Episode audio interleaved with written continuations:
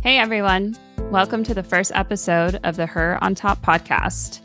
Today we are going to share with you who we are and why this podcast matters. And make sure to stay tuned for a fun childhood story and pop culture hot take. Also, if you enjoy this episode today, please follow us on Apple, Spotify, or wherever you get your podcasts and leave us a review with topics you would like us to discuss. All right, let's get into it. We are Kayla Moore and I'm Alex Langlois. Hello, guys, and welcome. Welcome. We are your co hosts for this podcast, and this is our first episode. So, this is very exciting, and we are getting our feet wet. So, we're excited to start this journey with each other and with all of you. Um, today, we are just going to chat about who we are, why we're here, what is important to us about this podcast and tell you a little bit about our friendship. And then we have some fun things that are going to take place at the end of the episode. Um, I can go first and tell you a little bit about me. So, again, my name is Kayla. Um, I am a licensed marriage and family therapist, and I own my own private practice in Gig Harbor, Washington.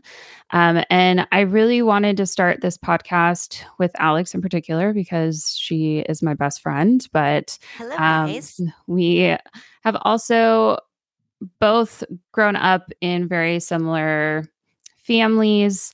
Um, we started this friendship when we were in elementary school and um, we both have a passion for discussing the topics of sex and relationships. Um, I personally work with relationships and sex in my practice, and that is kind of the specialty that I have in my work with clients. Um, but personally, it's something that I really want to create a space for women to feel like they have a way to understand themselves better because society at large does not typically give us a lot of space and room to understand what is it like to be a woman that actually feels pleasure in your body. I think that's something that we are not told a lot or given the space and room to explore. Um, so i think that's the main reason why i really wanted to do this podcast. Um, what about you, Alex? Why are you here and who are you? Hello, everyone. I'm Alex. And a bit similarly to Kayla, of course, I I don't think that these topics get brought out enough. They are definitely starting to. I mean, I have a ton of other podcasts that I just like Kayla listen to that start to get into this and discuss the topics that for years and years and years were taboo that we just don't talk about. It's not a socially acceptable thing. Well, you know what? It is socially acceptable. We all do it. Most of us are all in relationships, whether it does happen to be with a romantic partner or your family, your friends. Everyone exists in a relationship. Unless you live in a cave 10 feet down, you're existing in one. Mm-hmm most all humans, unless you are completely celibate, which don't know how you do it to those people. I'm so sorry. I, I just don't know how you do that, but power to you for your restraint. Most of us are all having sex as well. So they're totally normal and natural things that happen. And I hate that when they get pushed in to this taboo topic, they don't need to be taboo. They aren't taboo. So just like Kayla, I want to open the veil of this and kind of get into it a little bit more. And also, thank you to all the people before Kayla and I who have kind of started to open these doors for us to be able to let us have this conversation with all of you guys and not have it be ever weird, awkward, stagnant, nothing. Just two people discussing, hopefully, with an audience that you all enjoy and love this what we think is important that we have to go through in our lives. And these are things that affect everybody. So I do love that we're discussing it in this way together. And like Kayla said, just creating an open and honest space for you to exist. You don't have to be anything you're not. You get to be exactly who you are here with us and have the exact opinions and thoughts that you have. That also will probably come with possibly, maybe, if some people listen to this podcast who don't have the same opinion as us. That's all right too. We all get to exist here and we get to have an honest and productive conversation about this. Like, I think if tell me if I'm wrong, Kayla, but I think that is kind of part of what we had the intention to create here. Mm-hmm. Absolutely. Um, I think something that I have witnessed in my own practice is that there are a lot of people in general, but spe- more specifically women too, um, that just don't know a lot about sex or a lot about their bodies. That a lot of us have been raised in families or in a culture that it wasn't okay to talk about sex or mm-hmm. You know they kind of just learn from peers and their own experiences and um you know i have had clients that didn't even know what a lot of the different parts of you know, their own their, body was their body was and how yep. to create pleasure in their body so um Wait, are, I would go ahead. I would just like to shout out public and even also private schools as we'll probably get into this with you. We did go to one. Um hello guys. Can can we please maybe like psa start having educational health and sex education please?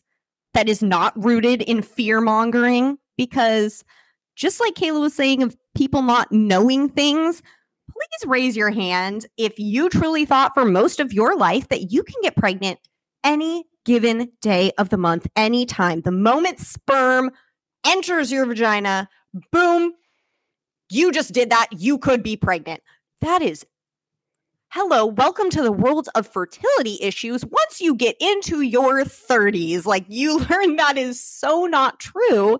And the fear mongering aspect of it, like I, I do just wonder, Kayla, do you have to work through that part that the edu- that I feel like the educational system set up so badly for us with your clients of just reteaching things too because I feel like that's a huge part of this is that no one is taught in a respectful and positive manner to think about these topics in a positive way. I just feel like there's always such an undertone of fear and bad behind it. And Mm-hmm. Do you have to kind of unbunk that with your patients? Absolutely. That's a, probably a good chunk of what I do is educating where this stuff comes from and i mean this is really convoluted it's not an easy you know point your finger at one entity or system that you know this is very political it's also mm-hmm. cultural it's also you know based on religious beliefs that have obviously you know, even though we're supposed to be a separation of church and state, have seeped into a lot of everything we how we yeah think about these things kind of our values around sex and relationships uh, in our culture still um, you know a lot of this is very patriarchal so there's just there's a lot of different um, elements here that are influencing why this is just so hard. But I think to what you're saying, there isn't a lot of bridging the gap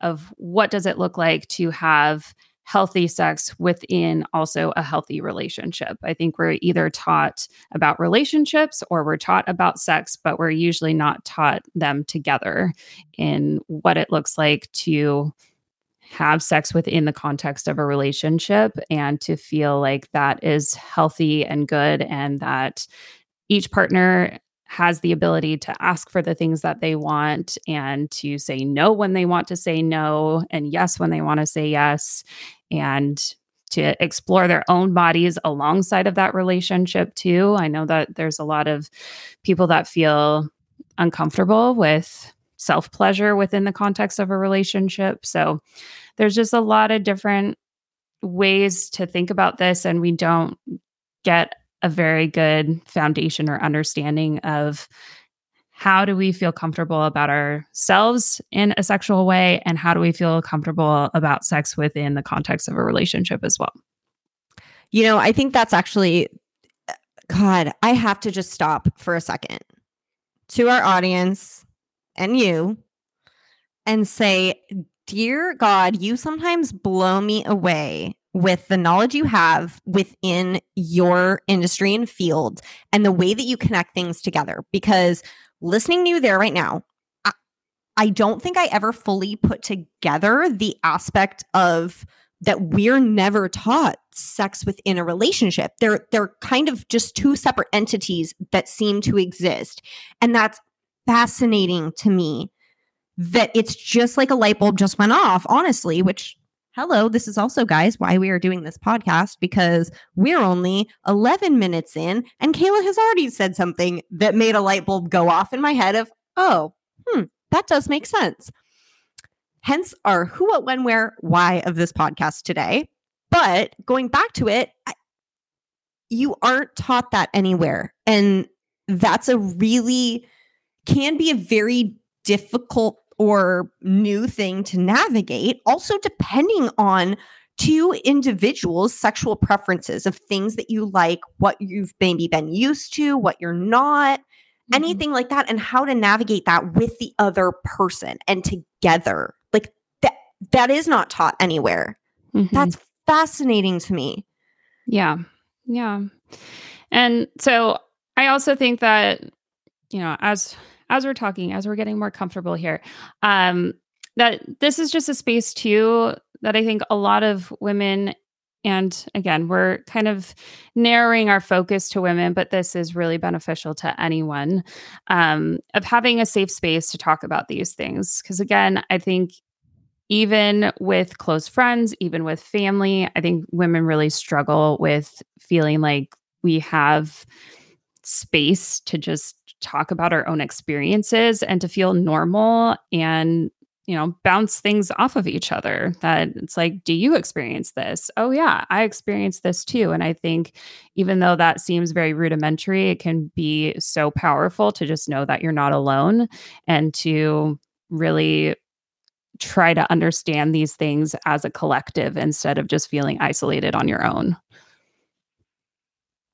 That makes perfect sense that makes perfect sense.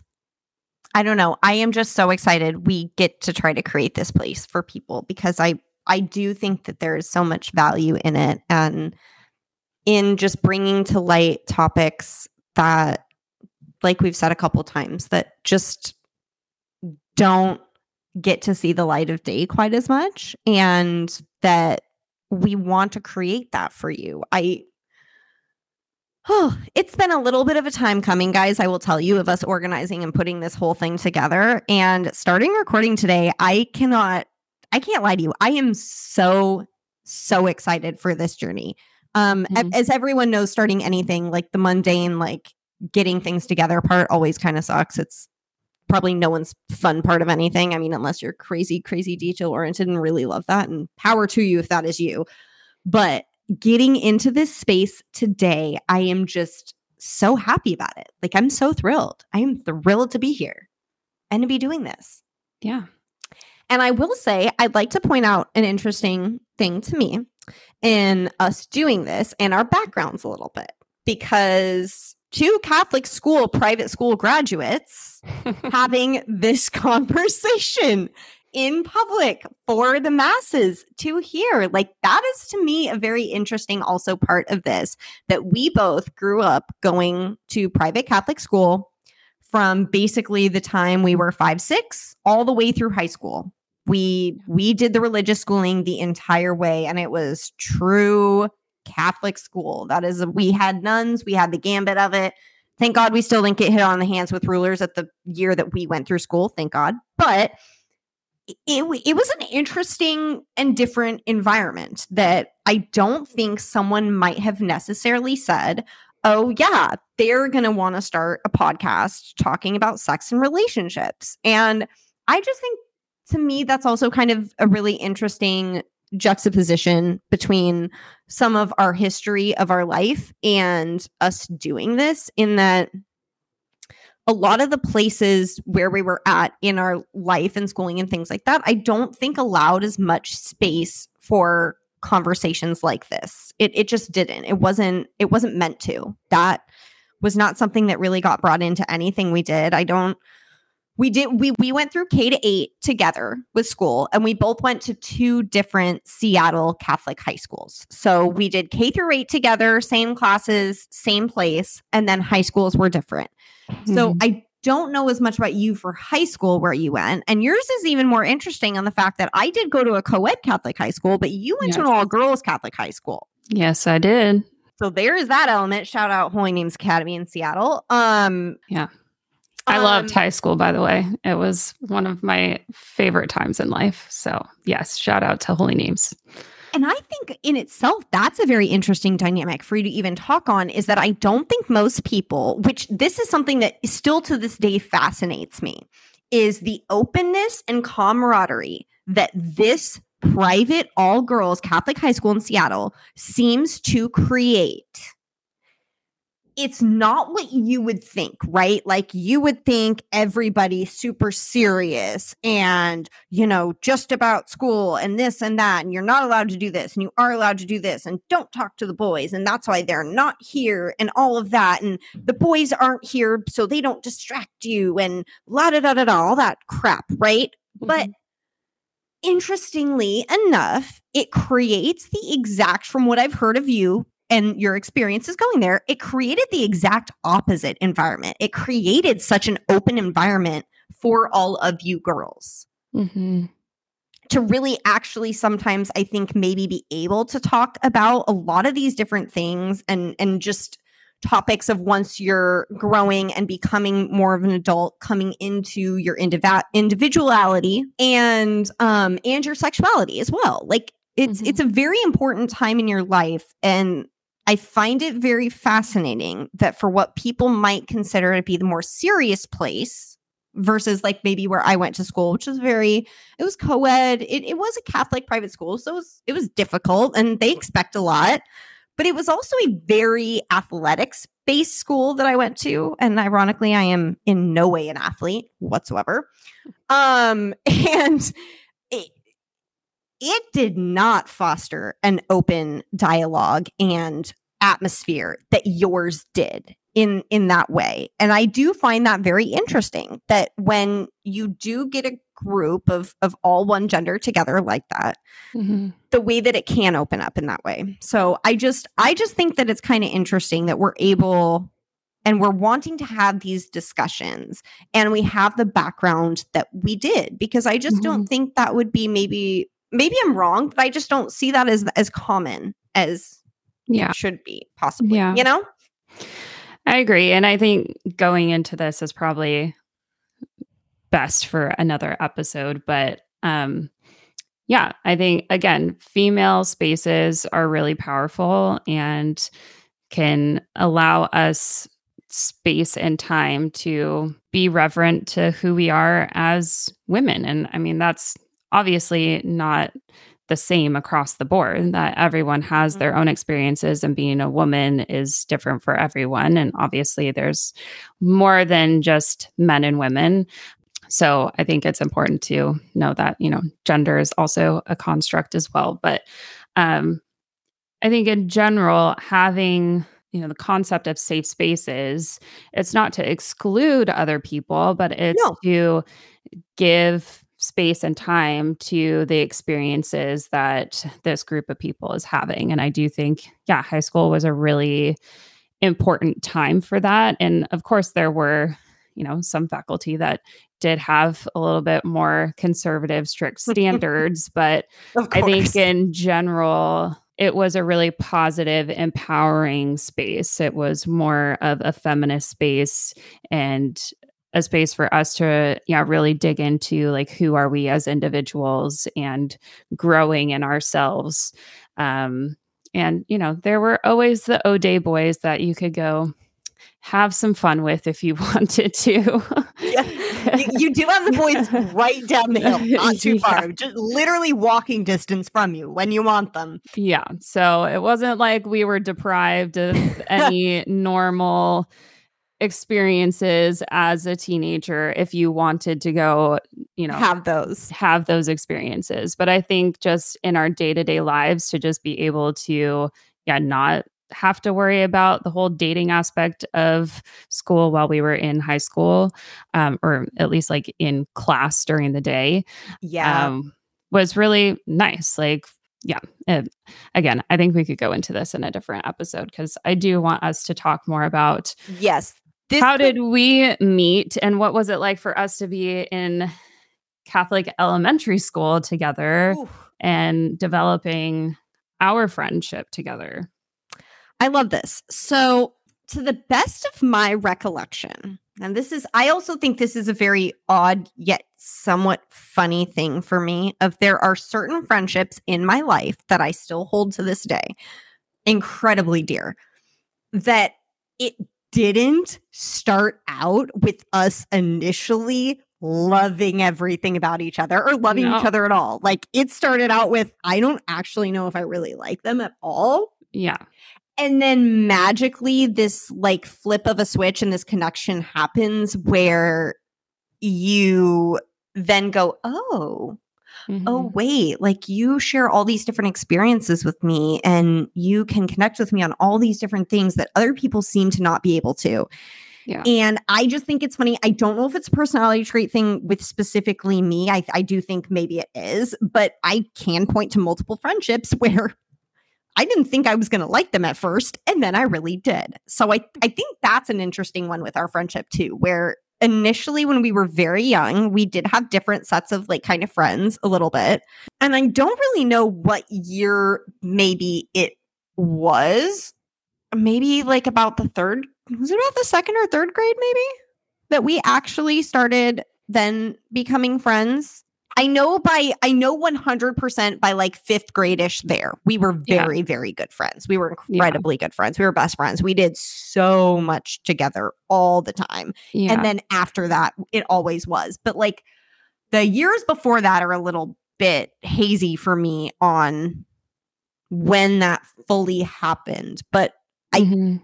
I do think because, like Kayla said at the start of the episode, she and I both had very, very, very shared experiences of home lives.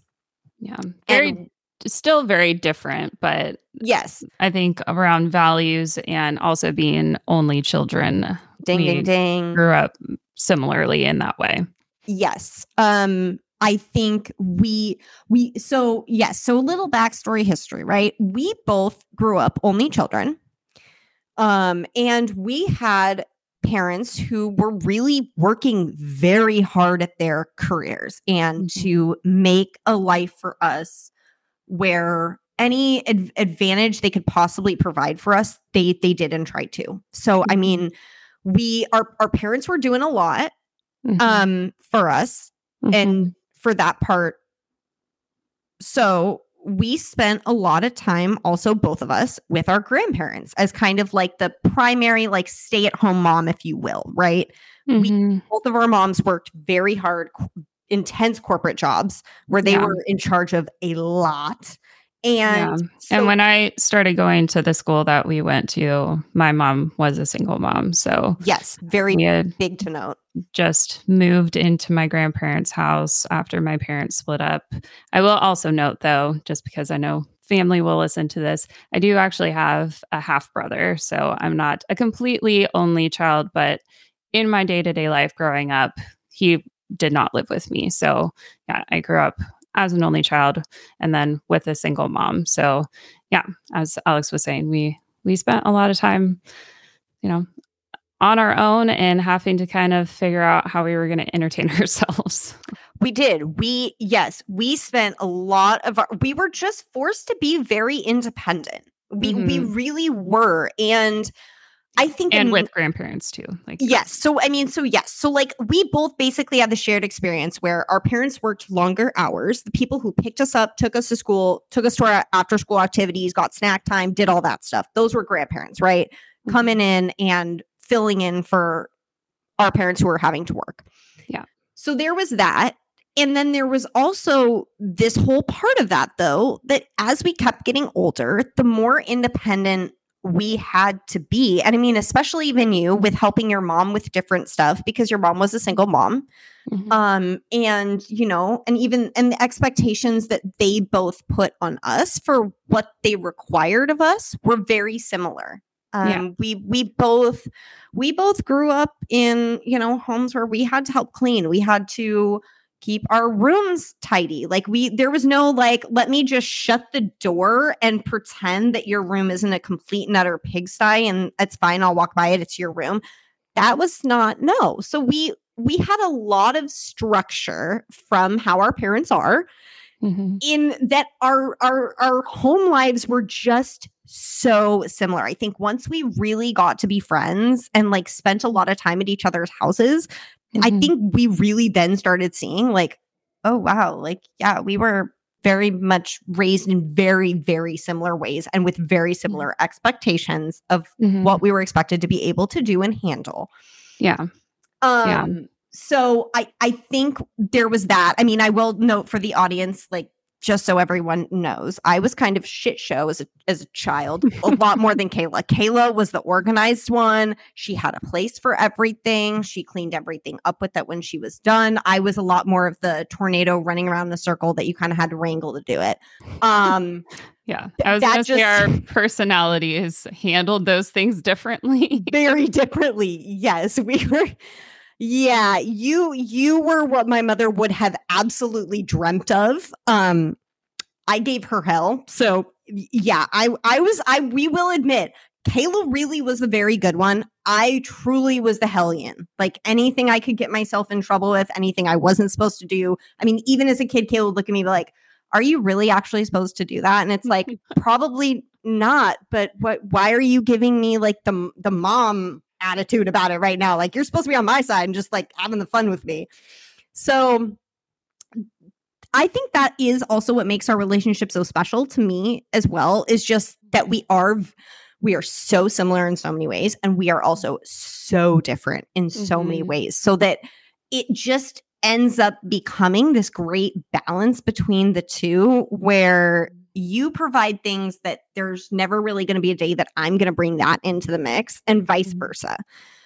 So that did just help us to build a really good friendship that mm-hmm. we've been able to maintain. So we have, let's just say, what do we want to say? Like seven? Maybe we were friends by seven, seven or eight?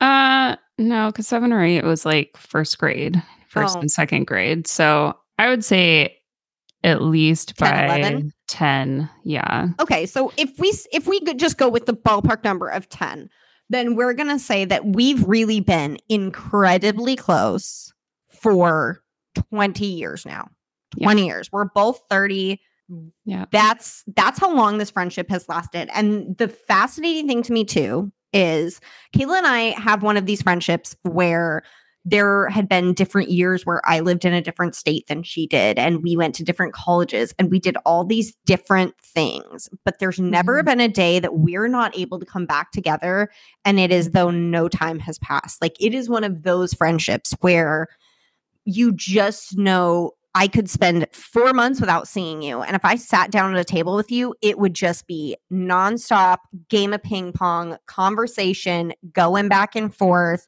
like yeah. no time had passed. So, yeah, that's literally why we wanted to start this podcast. Exactly. Every time we meet up, we talk for too we, long. Well, we talk, we never leave the space that we started in. Uh, we always walk in we the don't. door and end up standing in the kitchen or sitting on a couch and talking for talking for yeah four hours instead of going out and doing the things that we actually had planned on doing so um we felt like we would be perfect to For talk into this. a microphone and why not try to record these conversations around this specific topic.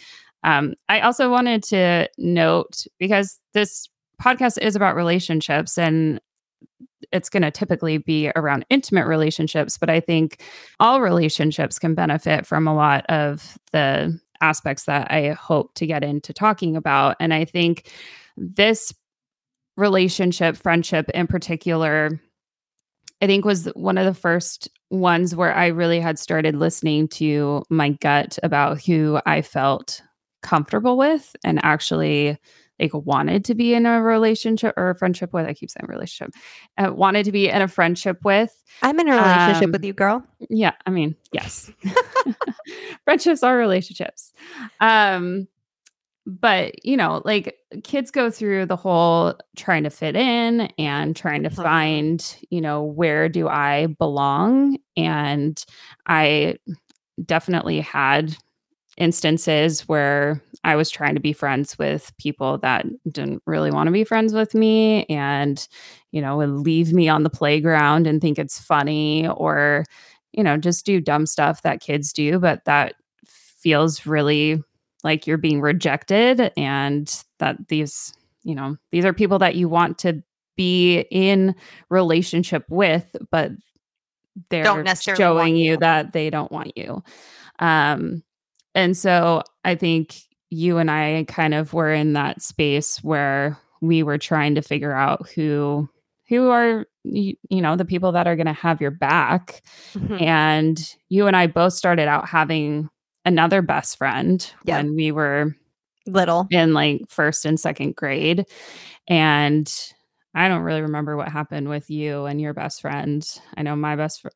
I, I actually don't even remember what happened with me and my best friend. I, remember don't remember what happened with- out of some sort, and then we Yeah. stopped being friends at some point in like second grade or something like that.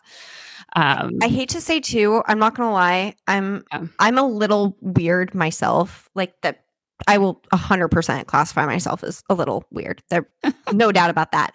But I will say I think Megan got a little too weird for me. mm, I think she got a little too weird even for me saying something. So I want to say I kind of wanted just more of an equilibrium, I think maybe. I don't Mm. remember what happened with you and Blake, but well, that's interesting because then Megan ended up going to high school with me, and I actually loved Megan. I I, I ended up being good friends with Megan later later in high school. in life. So, I mean, we all go through weird, awkward phases, and Definitely.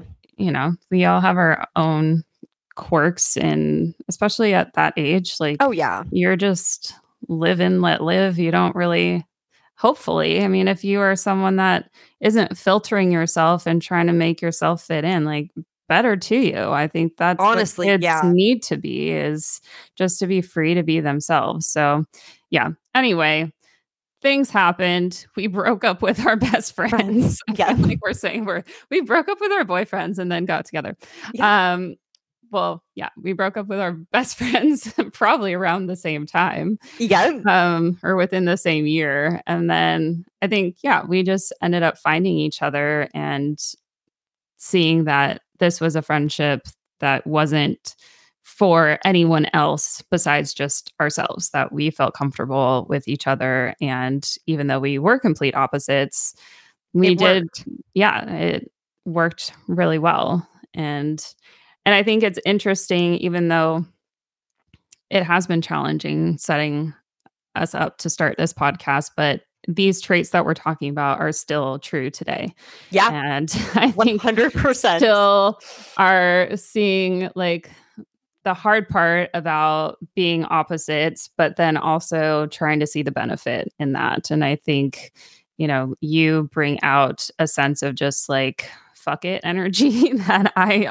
need to work on myself. I'm so Always. kind of by the book. I mean, I'm fucking in a way of like, I don't want to follow the status quo. I always want to do Nope. my own thing. But if I set my sights on doing something, I have to do it by the book to be able to do it well. And Where I throw you, the book out the window on Yeah. I five and let the pages just go. And Yeah. then I go, okay, that was a fun outline. Let me remake all of it. So it's yes. right. So it was a, it was a little bit of an interesting start to getting this created. I will say that. It was, you know, there were days where it was harder than it was easier, for sure. But Yeah. I will say right now though, I am so proud that we oh, we worked even through that, which was a Mhm. little bit harder to do to Yeah. create this and be here today on the first day of recording. Like, Yeah. it was so worth it. I will say that. Like, every little bit of what might have been difficult to get this up and running Mhm. today, like, made it so worth it Mhm. for me at least. Yeah. Yeah. Do you have any other things that you want to chat about our origin of our friendship or do you feel like you're ready to move on to our funny story that we have? You know, I was just going to see if we want to give them a little bit of a quick background on where we're at right now in our lives. Oh, yeah, that's probably a good idea. You know, that's what I was thinking. It was, and it get, it took me a minute to figure out how I wanted to like put that together in my head. But yeah, but just give them a short little background of, you know, where are you at right now in the stage of your life and where am I at so that they can, because now they've kind of got the backstory. They know that we've grown up together, that our families have grown up spending time together, things like this. But Mhm. where are we today? Yeah. Okay. So, again, you guys know that professionally, I am a licensed marriage and family therapist, but I am also a wife of five years now. We just had our five year anniversary, and my husband and I have been together now for 10 years this year as well. So, Woo! been a very long term relationship so far um, that we met in college and have been going strong ever since. Um, and we now are the proud parents of a almost 20 month old, so essentially one and a half year old. Um, and he's amazing, and parenthood is all the things that you hear. It's amazing and super hard, but I love it. And I've been definitely navigating how to be a career mom that, you know, and now owns two businesses and is really, you know, trying to grow myself in my career and the things that I love to do while also, you know, balancing all the other relationships and responsibilities in my life. And they're all amazing things. I definitely am so grateful for everything that I have. Um, but it doesn't mean that it doesn't come with its challenges. So, um, yeah, that's where I'm at. And I think just to know that we kind of touched on the fact that, you know, my parents split when I was young, but I think that's really where some of my passion for relationships comes in that I have always been oriented towards relationships. I think that aspect of my life for a lot of people it kind of detours them from relationships and I think somehow it just propelled me to just want to know how do we do this really well. Um, Which can I just say, not to interrupt you badly, but like that is really, really cool because a lot of people take so much baggage from parental or important figures who have relationships that get deteriorated. And Mhm. it can sometimes create such a negative outcome for later. And I just Mhm. think it's fascinating the way that like you basically went down this route of like, I want to educate, like, how does this not happen? Mhm. Well, I think again, it goes with my personality that if I figure out something I want, then I have to do it well. um, and I knew that I wanted relationships, that I wasn't scared to be in relationship with people because I think that's something that's really important to me. Um, and I do think, you know, some of it does come from my baggage that I really wanted someone in my life that I felt secure with after not having necessarily that same type of relationship. I just kind of wanted to put it out there that I really love talking about these topics because I've been there myself of having hard family dynamics and definitely like my relationship is not perfect in any stretch of the imagination, but I do think that my husband and I have done a lot and continue to do a lot to really try to keep our relationship as healthy as possible. Like we also go to therapy. Our therapist actually married us. I being a therapist was- myself, I pulled my husband into therapy in grad school and like made him go to couples therapy because I was like, I want to know what it's like. And I feel like we would benefit from it. And we've been doing it ever since. And we only do it about once a month just to kind of check in. But it's always a great space for us to have together to just refocus on us, refocus on what we need in our relationship. And I'm actively doing the work alongside of all of you as well. Um, Can so I also kind of me? Yeah. just add and say for any of our audience listeners who, if any of you are therapy couples, which congratulations and good on you for trying to do the work and get through it to make yourselves the best couple you can be together. So fantastic on you. If you are doing that and you are not married yet, may I just say, after being a part of Kayla's wedding party and in the wedding and things like this, actually having a therapist marry you is one of the coolest officiants that I have ever seen that had the most insightful and thoughtful things to say about the couple. Unfortunately, we are not in therapy, so I don't have a person to do that. I now really remembering this, I kind of wish I do. Um, shout out to who our officiant is. I do love him dearly. He's a great person. He's exact. There's a reason we chose him. But if you actually are a therapy couple and you aren't married yet, and you're not super religious and you don't know who to ask, can I just implore you? Think on asking your therapist. It was one of the most beautifully said wedding ceremonies I have ever been to in my life. I've never heard a better officiant than their therapist marrying them, just so all of you know. That's funny because we just watched our video back for our anniversary and there were things that he said that I was like, God, I wish that we would have gone over this because I it's like we don't need to talk about Benjamin Franklin like that. Oh, I that forgot doesn't that he- resonate with me. But I didn't yes. even. Re- oh, okay, now I'm not going to lie to you. Before we have my wedding this year, we uh we should definitely rewatch that video because now I want to re-see that because I don't remember him talking at all about Benjamin Franklin. yeah, he did. He really did. I'll also throw out there that if you are asking your therapist, like our therapist actually did this on the side of being a therapist and offered Oh. it to us. We didn't just ask him to oh, do Oh, that's it. cool. oh, I didn't know that. Okay. He was also an officiant and Already. was willing to do that because there's myself included. I think it would be cool to do that, but myself included, a lot of therapists like we don't necessarily want to have multiple ties to our clients because there's kind of an ethical thing around that. So Oh, sorry. I didn't mean If to you're- down a wrong road. it's, but it's okay.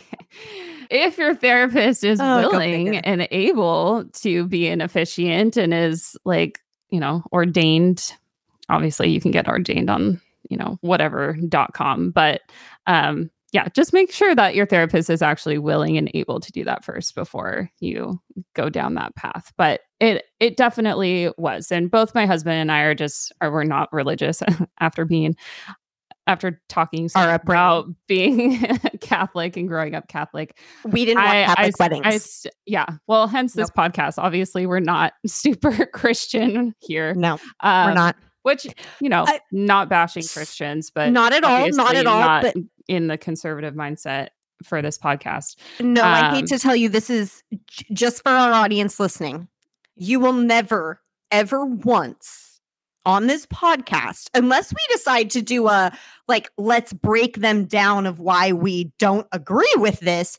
Yeah. You will never hear the words or get things that are conservative Christian values. No, That is, this is not the place for that. This no, is, that is not what we subscribe to. Sorry. no. We are both very liberal. So Yes. if that was not already apparent, um, it should be we live in Seattle, Washington for most of you who Yeah. could listen to this. So yes, we we very much are. Um yeah. So just to throw give out that disclaimer. that, I, sorry know. guys. I didn't mean to lead you astray there. I just wanted to enforce that I did think it was a beautiful ceremony and I think that they have a good insight into who you are as a couple and sometimes random people don't. Yeah. Yeah. Kind of where I was trying to go with that. But Okay.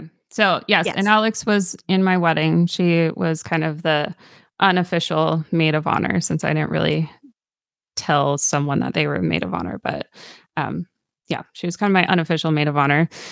And so now you get to say where you're at in life. I love it. Okay. So Um, I I bounced around through my 20s quite a bit, and I had a couple, one larger, like a few very smaller relationships that just they were never anything I ever should have had. They were the quintessential toxic narcissism or uh, control issue problems and the gamut, you name it. Um, so I went through quite a little trial and tribulation to get to where I am today. Uh, it took a lot of work also on me and myself. I will say that um, in the years between probably my one of my biggest relationships that I had earlier in my 20s to now. Um, it was a it was a it was a lot of work. It, it was a lot of individual work, and I know that a ton of people are in spaces maybe where you're doing that. And I'll just give you the disclaimer that even when you think you've done like as much work as you humanly possibly can and like I'm here and whatever else, um sometimes you get to where you want to be just to learn there is still endless amounts of work we can keep doing on ourselves. So, um I am not the like I am not the guru of my relationship that I am in right now whatsoever. We do have issues that come up, not all the time, but we do.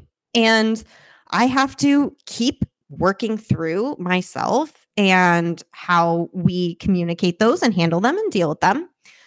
But I can very proudly say today that I am in a relationship with one of my absolute best friends, with someone who I when I think about it, I I can't imagine and can't fathom how I haven't known him my whole life. I don't know. Mhm. I mean, we were even literally sitting a week ago on the couch and he looked at me at one point and just just randomly just doing nothing and just goes, "You know, I can't believe that I haven't known you forever because it feels like I I I have." And I just am kind of sitting there going, yeah, it's I feel the same way sometimes. And the only thing that I regret is that somehow I didn't find you sooner.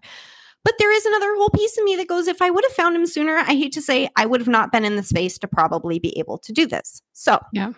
Yeah.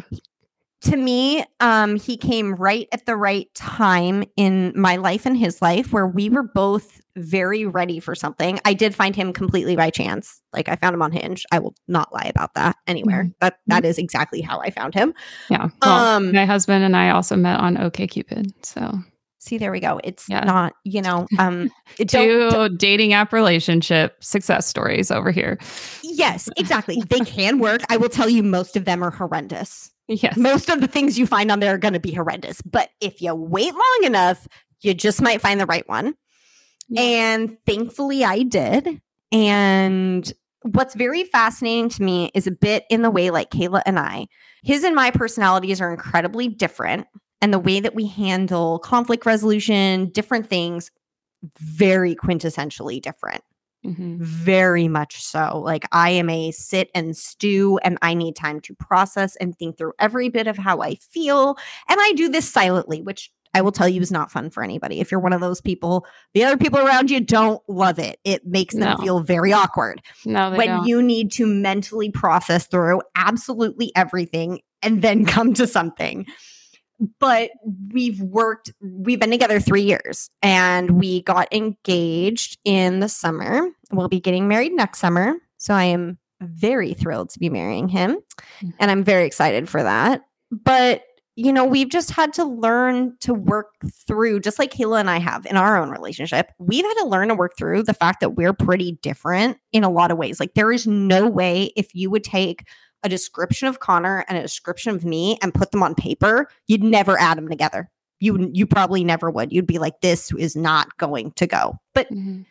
it does. And I I think and Kayla can correct me if I'm wrong, but I think once you get to a place and this is going to be I think this is going to end up being such a common theme on this podcast that it's going to span the whole length of any episode that we will ever put out. Mm-hmm. When you are in a safe and comfortable space with someone else, it just changes things. The ability yep. that you have to have a give and take and to see people's faults and their strengths and be able to make those work in a positive way and find ways like puzzle pieces to get those to fit together. I yeah. think when you are in that comfortable space with that person where you feel like you have that, you're able to do those things. I don't think that if I hate and I hate to say it to people. I don't want you to like ever feel like your relationship is just bad and not worth it or whatever. But I will say, from someone who did live through a relationship where even though we would try to work on these exact same things, I didn't feel safe. I didn't feel safe. I didn't feel secure. I didn't feel like who I was and everything that I am was just good enough. At my baseline of who I am is always good enough for you. So yeah. that when I do fall short of that person that we both always want me to be, or you do vice versa, it's it's a momentary thing and it's something that can be moved past and worked through and be done. But I will say I think that is the biggest thing I've learned from the relationship I am in now, which I will be going into my marriage, is just that when you have that safety and security will be enough to make it all work. I've just yeah. I've reflected on that from previous relationships to now where I see the difference of it, it wasn't that I didn't love them, but I didn't feel safe. So I wasn't able to to do these things. So that's where we're at. I am I do not we don't have any children. We are uh we are complete dinks right now and I am not going to lie. I I do love being dinks. I I do. I it's great. It's For a, the people a, that don't know what a dink is, including myself. What does that mean? so a uh, a dink would be double income, no kids. Okay. That's what we're doing in Seattle right now. We are both working full time and uh, we have no kids and we're just kind of still going through single well together but not family life yet mm-hmm. Um, mm-hmm. I truly love this stage. I think it's great. Um, mm-hmm. I'm interested to see what the next stages bring, but yeah, so that's kind of what we're doing. And just for everyone's background, if you do want to know, I work at a private social club in Seattle. That's what I do. So it really doesn't have much of a bearing on anything for this podcast, in my opinion, of what I do there. Um, I worked in medical before that love hospitality industry way more so went back to that and you know i just the way i like to preface it is it's a country club with no golf course if you cut the golf course out that's that's what we are and yeah. so i get to hang out with a lot of interesting and cool people every day and let them have a good time so that's that's me what i do where i'm at in my relationship um and i think we're on to uh maybe letting people know how we knew that you might end up in this career. because there was definitely a very early indicator that Kayla may end up in a career involving sex relationships. I mean, even possible birthing itself. Um, yeah. yeah. And, and that industry of the birth industry. Yeah. Are, are, are you good if I kind of take it away with this one? Yeah, I just wanted to know, and we will definitely be getting into this in other episodes, but I did really like what you were saying about your relationship feeling safe and secure, because I do think that that is probably the number one thing I would say to look for in a partner is how or you know what you should be attuning to when you are looking for a partner is how do you feel when you are with this person? And i felt the exact same way with my husband. So i would love to actually have an episode where we talk more about what does it look like to you know pick a partner for yourself and what things indicate that that person would be a good fit for you. Um, but definitely attuning to how do you feel with this person is probably one of the number one things to do that. Um, so thanks for sharing your story about how you feel with Connor. And I'm glad that you feel that way since you guys are getting married. And I will also know I am Alex's maid of honor for her wedding in uh, July next year as well. So, yes, let's get into our fun story and then we'll hit on some pop culture really quick and then we will be done with our first episode. So, yeah, Yay! if you want to lead us it. in, go for it. All righty. So, we were in the second grade and it was some type of like school like pajama day-ish type party where I want to say it was green and green eggs and ham day from I don't think you're wrong. I think you're probably yeah. very correct. Yeah. Um yeah. it was a party with literal ham and I think they actually did make freaking green scrambled eggs that we had to eat and I good god. So, we had this giant party that's happening with both second grades so both of our classrooms, big party, probably like, I don't know, 40 kids or whatever it is, right? Yeah. So we're down in the auditorium. Yep. All in our PJs with had sleeping bags set sleeping up, bags. the whole thing all ready to go. And I don't know how this act like how we got to here i i truly don't know. I just don't. Um, i don't either. I don't know if there was like a lull in conversation or play that prompted this but i will preface with from when we were very very young and little kayla was not like me where i have no idea what i want to do and i like everything and i you know blah blah blah blah blah and whatever. No no no. Kayla knew very young. She was going to be an obgyn that was what she was going to be she was going to spend the rest of her life delivering babies in a hospital. And that was that was what she wanted to do. So yeah. God bless Kayla's mom, Kathy, who took her daughter at a very young age, which which shout out Kathy for being so progressive at that time. Right. Where a lot of parents probably would not have done this, but she right. did. Took Kayla to the library to get any type of educational books, anything for that grade level on how babies are made, what, how they're delivered, all around the whole topic. So Kayla could be as educated as she wanted to be on this because, like we've also said, Kayla is definitely a good chunk of a bookworm. Like she she loves to educate herself on topic and there's nothing wrong with that. I thank God for it because it's how I learn a lot of shit from her. So that is a great part of this. But well, let me fill in a little bit of background too. So, okay. uh, yes, you totally have this completely right. I, for some reason, was very obsessed with babies, and I just thought it was the coolest thing. Probably and have siblings. Probably but I would watch this uh, show on TLC if anybody remembers this show called A Baby Story, and it basically just followed like a pregnant oh, woman oh, God, through like the end of her pregnancy and then showed the birth. I remember um, that. TV kind show. of a weird concept for a show now that I think about it, but I I loved this show.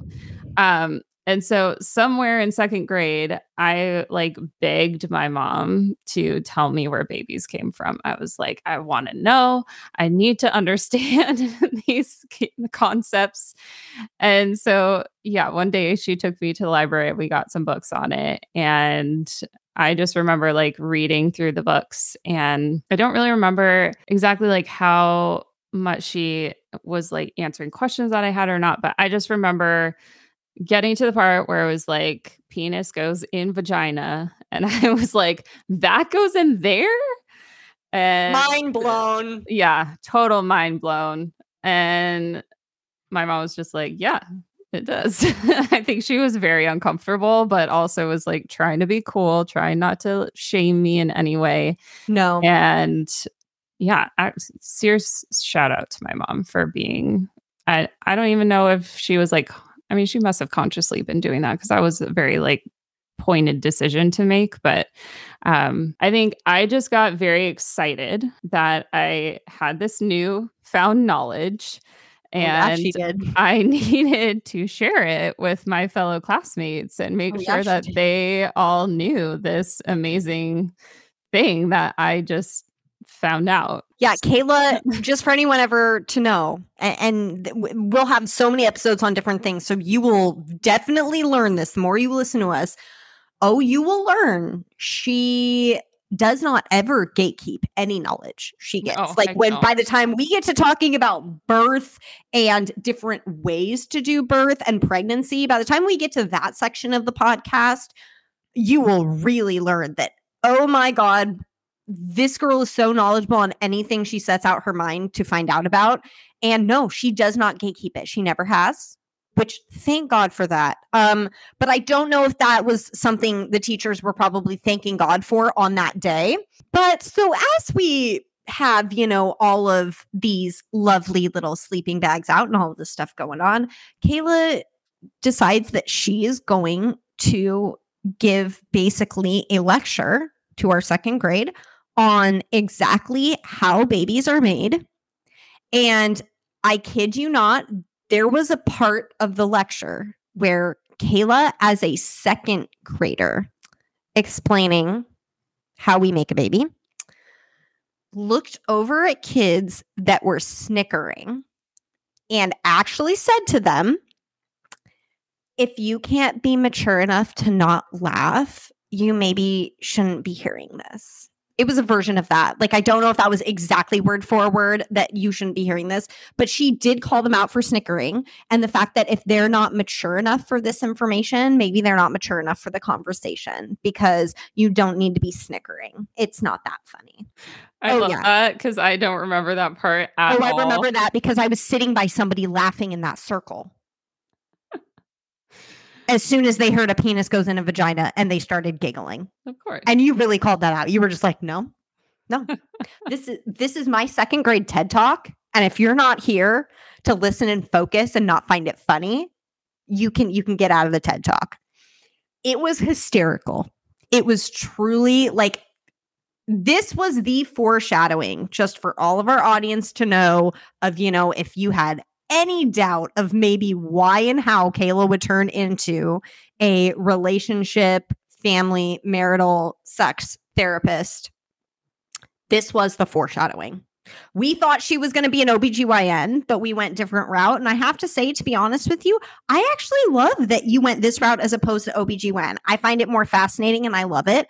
So I love that. But yeah, just so everyone does know, this love of this topic truly began for her at a very young age. This is not mm-hmm. something we just decided one day when we were thinking about different routes to maybe go into for psychology and what type of a therapist we might want to be. That, oh, you know, let me just pick something on the page and sex and relationships look fun. No, no, no. She's she's been doing this for for forever. So that is the lovely, funny story of foreshadowing of how we kind of got to there. yeah. So that's just a little funny tidbit for you guys to kind of have a little backstory on why and how we're here. Yeah. I will say the, you know, kind of interest in birth definitely revived being a mom or becoming pregnant myself and having to Relearn about all of it. go through that experience firsthand. I definitely have revived that. And even though it's not what I do in my job on a day to day basis, I definitely have a side passion for talking about all things birth and also very much enjoy working with couples that have kids. And I definitely can empathize with that experience a lot better now that I've gone through it myself. So um, we will definitely be having some episodes to talk about motherhood and birth and all the things, but not today. No, not today.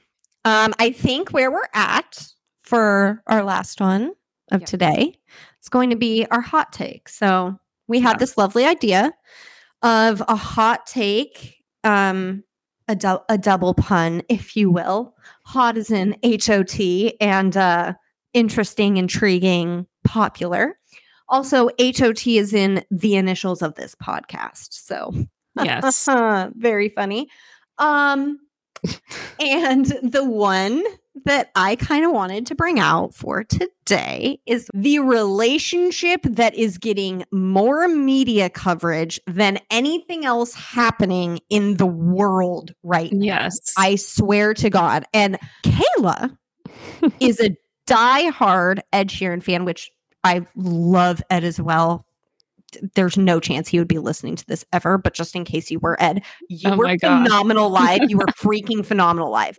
But I would die if he was listening to this. oh, I know you. Oh, I know you would. Um, she goes really hard for Ed. I adore Taylor. I adore. I, I really do. I will be honest about it every day and twice on Sundays. I love her. I adore her. I think she's one of the most brilliant songwriters of this generation.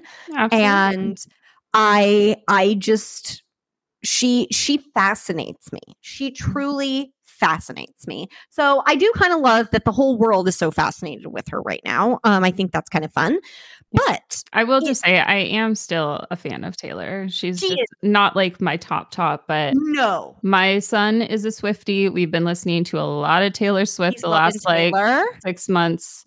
Yes, we Ooh. we are we are Swiftie household. So i love that. Okay. Okay so yes so we both we both really enjoy right? Okay. So um anyways the relationship that has taken the world by storm Mr. Travis Kelce and Ms. Taylor Allison Swift. dang, you even know her middle name?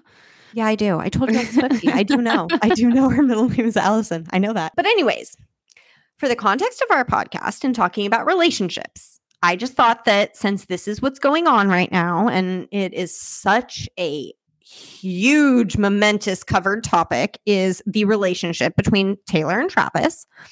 And why is everyone loving it so much? Why is it so intriguing to the whole world? I mean, of course, yeah, a pop star and a football player, yeah, that's kind of fun. But I mean, the absolute way that they have literally dominated everyone's attention in the media for this long, I don't think we can just attribute it to fandom. It's not just fandom. I don't think it is. I think that all people, we love a we love to be able to see the possibility of a happily ever after. We like that. We we want we want to see something that's good that we see is lasting that you know has has that ability to just go the distance, right? Mhm. And we've seen her in many ways. Now, in in no offense at all to Travis Kelce, like yeah, we see you Sundays, Thursdays, and Mondays through all of football season throughout the year. That that is very true. Um, I'm not trying to say we had no idea who you are before Taylor. We we did know, but I did not know. oh, okay, Well, I only follow the Seahawks and loosely.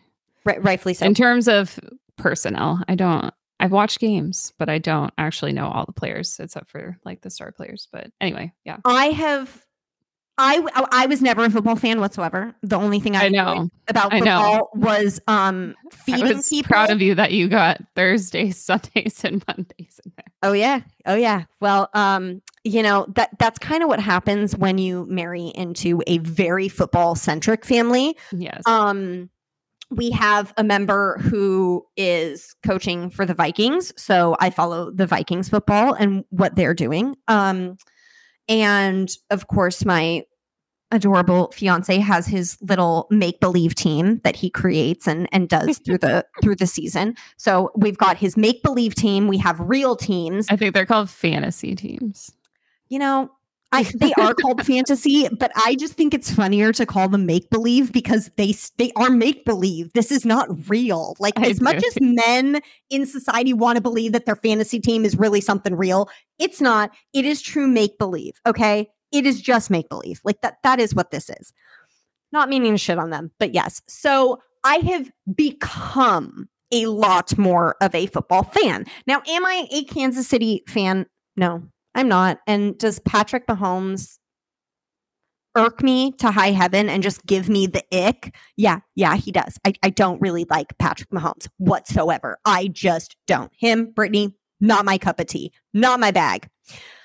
But Travis, on the other hand, has this adorable childlike quality to him and this kind of wonderment and excitement and happiness and just gives overall good guy, happy go lucky vibes. Like I I don't know how else to frame it. He actually reminds me a lot of of my fiance in that way where I am not that way. I can always find something to like go off on or, you know, have a big opinion and all this other shit about. Like, no, he's just trying to happily live through the day and have a great day and, and smile for most of his day. That's kind of how I see Travis. And I think that the world has been able to see for him being that and very family oriented because you know for people who are football fans you know that he's got his podcast with his brother and he's incredibly close with his family very family oriented guy. Mm-hmm. um trying to spend as much time with his parents his brother his nieces that he can. I mean it's it's fantastic. So you've got that right? And a mm-hmm. person like that. And you have taylor who has lived out of the spotlight now for quite a few years. Um, you know, her her previous relationship, you saw her once in a great while somewhere, but you never saw them hardly ever anywhere. They were never in public. They weren't doing there weren't really displays of affection that were that you got to see or or anything like that. And I'm not trying to make an opinion about a celebrity relationship where the media wants to follow every bit of your life because I have no idea what that's like. I don't know how that feels. So I mm-hmm. understand also wanting to keep parts of your relationship private. I completely understand that. Like your relationship every bit of it isn't entertainment for everyone else on the planet. Like it just that's yeah. not what it's supposed to be. And I do feel bad that very famous people, that is exactly what we do to them. They become our entertainment. Their ups and downs of their relationship become entertainment for us to just take in. Mm-hmm. I get that. But there's this sense that I also get and see of I don't know if all of the other men that she's dated, I seem to have a feeling that they might have had a bit of an insecurity with her star power, I guess we can say it, or her big personality and energy and everything that she is and brings to anywhere she goes. I mean, she truly yeah. is enigmatic. Like it, it is insane. The the the crowds, the everything that she can draw. It it is. Right. So I get that that might be hard for a partner. I right. I fully recognize that because you know, you never want to feel like everyone knows them and loves them and it's always all about them and it's never really about me. I'm her sidekick, right? Like I'm, right. I'm that person to her. And but it almost felt like the way that she went into hiding for the past six, seven, eight years here it almost felt as though she did that to make the other person feel more comfortable, which this is a very common theme in that I know Kayla and I will get into in other episodes of relationships that you do go out of your way to make the other person feel more comfortable in situations where you know they aren't. Like that is just yeah. a part of being sensitive to your partner's emotions, right? That, that right. that's a very common thing to do and that's okay. But when you're doing it for 8 years at a time that you guys can't go on vacations, you can't go out to dinner in New York, you can't be seen anywhere because it's too much of a hassle for me to be seen in public with you and you just cause too much of a fuss everywhere you go. It's just mm it's more than I want. I would rather us sit inside, have everything delivered, have everything come to us at all times because going out in public with you is just too much on me.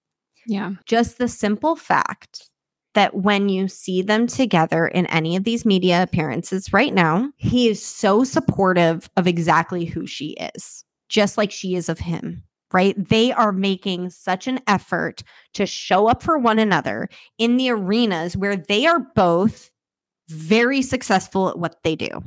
Mm-hmm. And neither of the two, in any of the photos, video footage, anything you're able to see of them, no one feels any sort of insecurity by the other. It is, I am here to support you today in what you're doing and watching you win today and kill it and the whole day be about you and what you're good at doing and bringing to the world.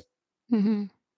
That is fantastic. And I am going to celebrate that and I'm going to cheer you on in every way that I can. And I am going to show my face to the world that I am here to cheer you on. that's something I think we all want in our relationships and should have.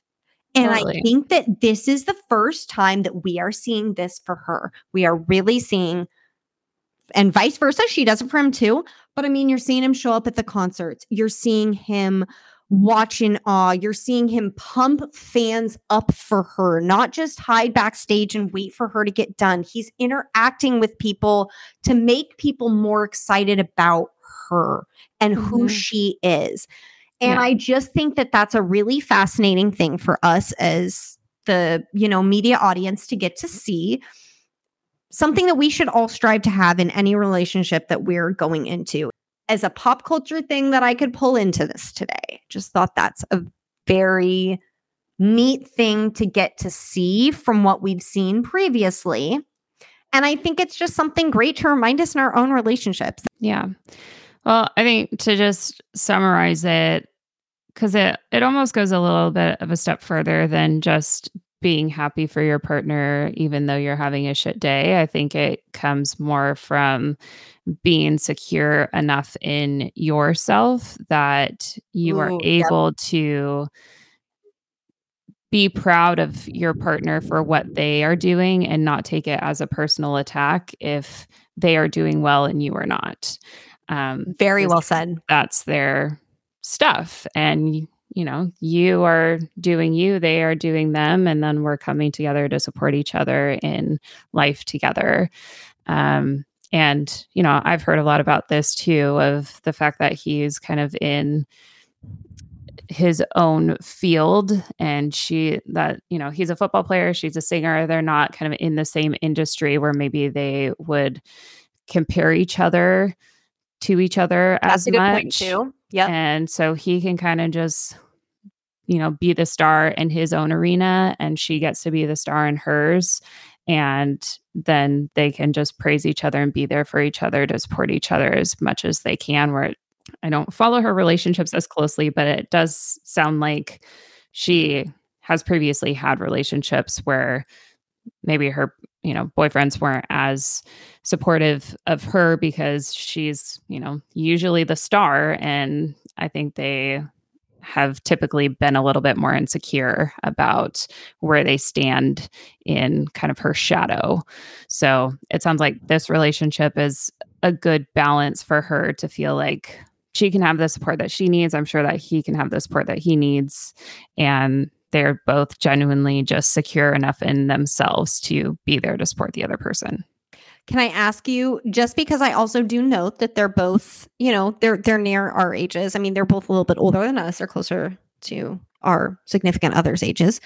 Do you think there's any bearing on the fact that they're now both in like their early to mid 30s? I think they're both about 34. Like, do you think that maybe some of this is also, does it come with age a little bit too? Uh, Not just in who you are and you consciously making those choices, like you're saying, to work on yourself, to be secure in who you are.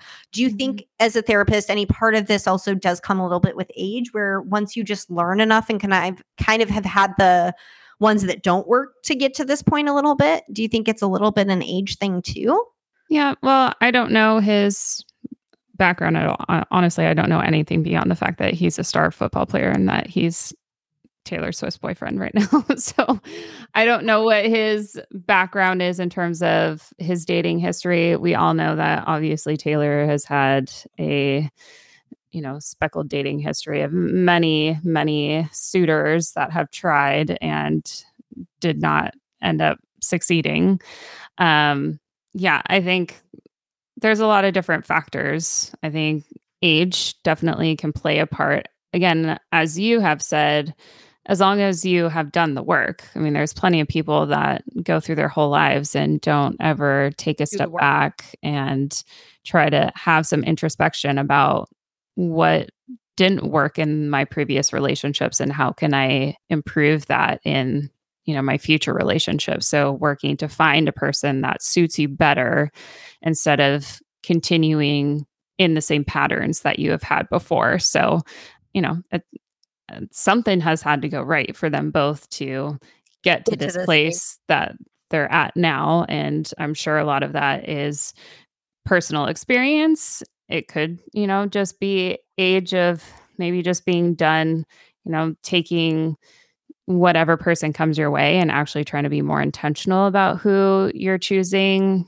you know, depending on what their goals are. I don't know if they, you know, have plans of marriage and family and that type of thing. But obviously, once you're getting into your 30s, having you kids is more that. on your mind. So, um, yeah. So I think there's a lot of different things. I don't really feel like I know them well enough to speak specifically to what's happening, but I'm sure, you know, there's been experience and maturity there to now say this is a healthy relationship and obviously as us looking in from only a very small you know piece of what's going on with them um, we don't really know you know the full scope of their relationship but on the surface or at least what they're showing to the public it, it does seem really healthy and it seems like they're very much in love and happy to be with each other and I'm glad that they're still in that when it's been put on such a public Microscope. stage. Oh like, God, yeah.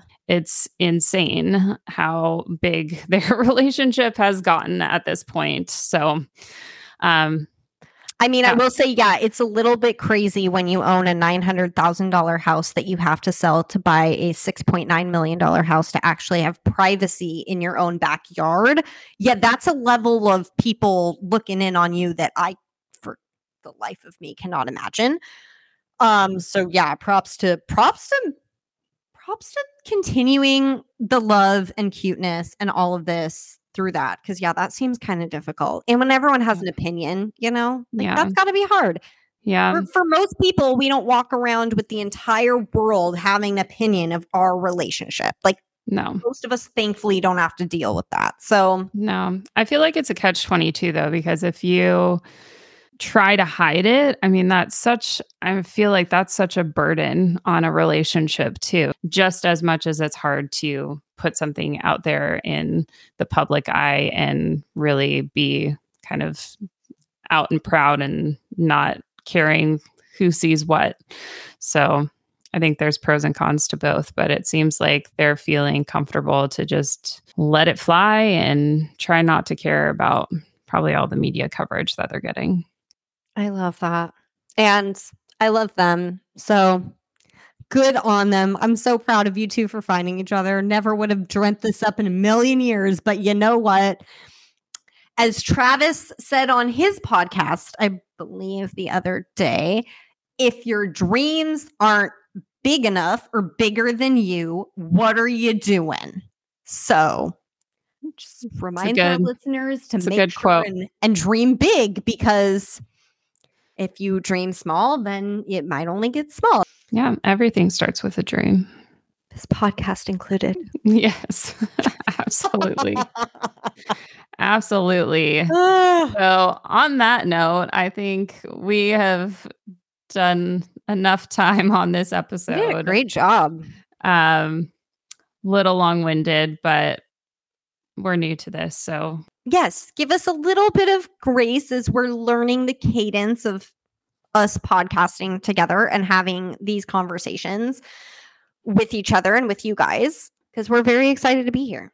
So, yes, yes we are. So, again, if you liked this episode, please follow us on Apple, Spotify, wherever you find your podcasts.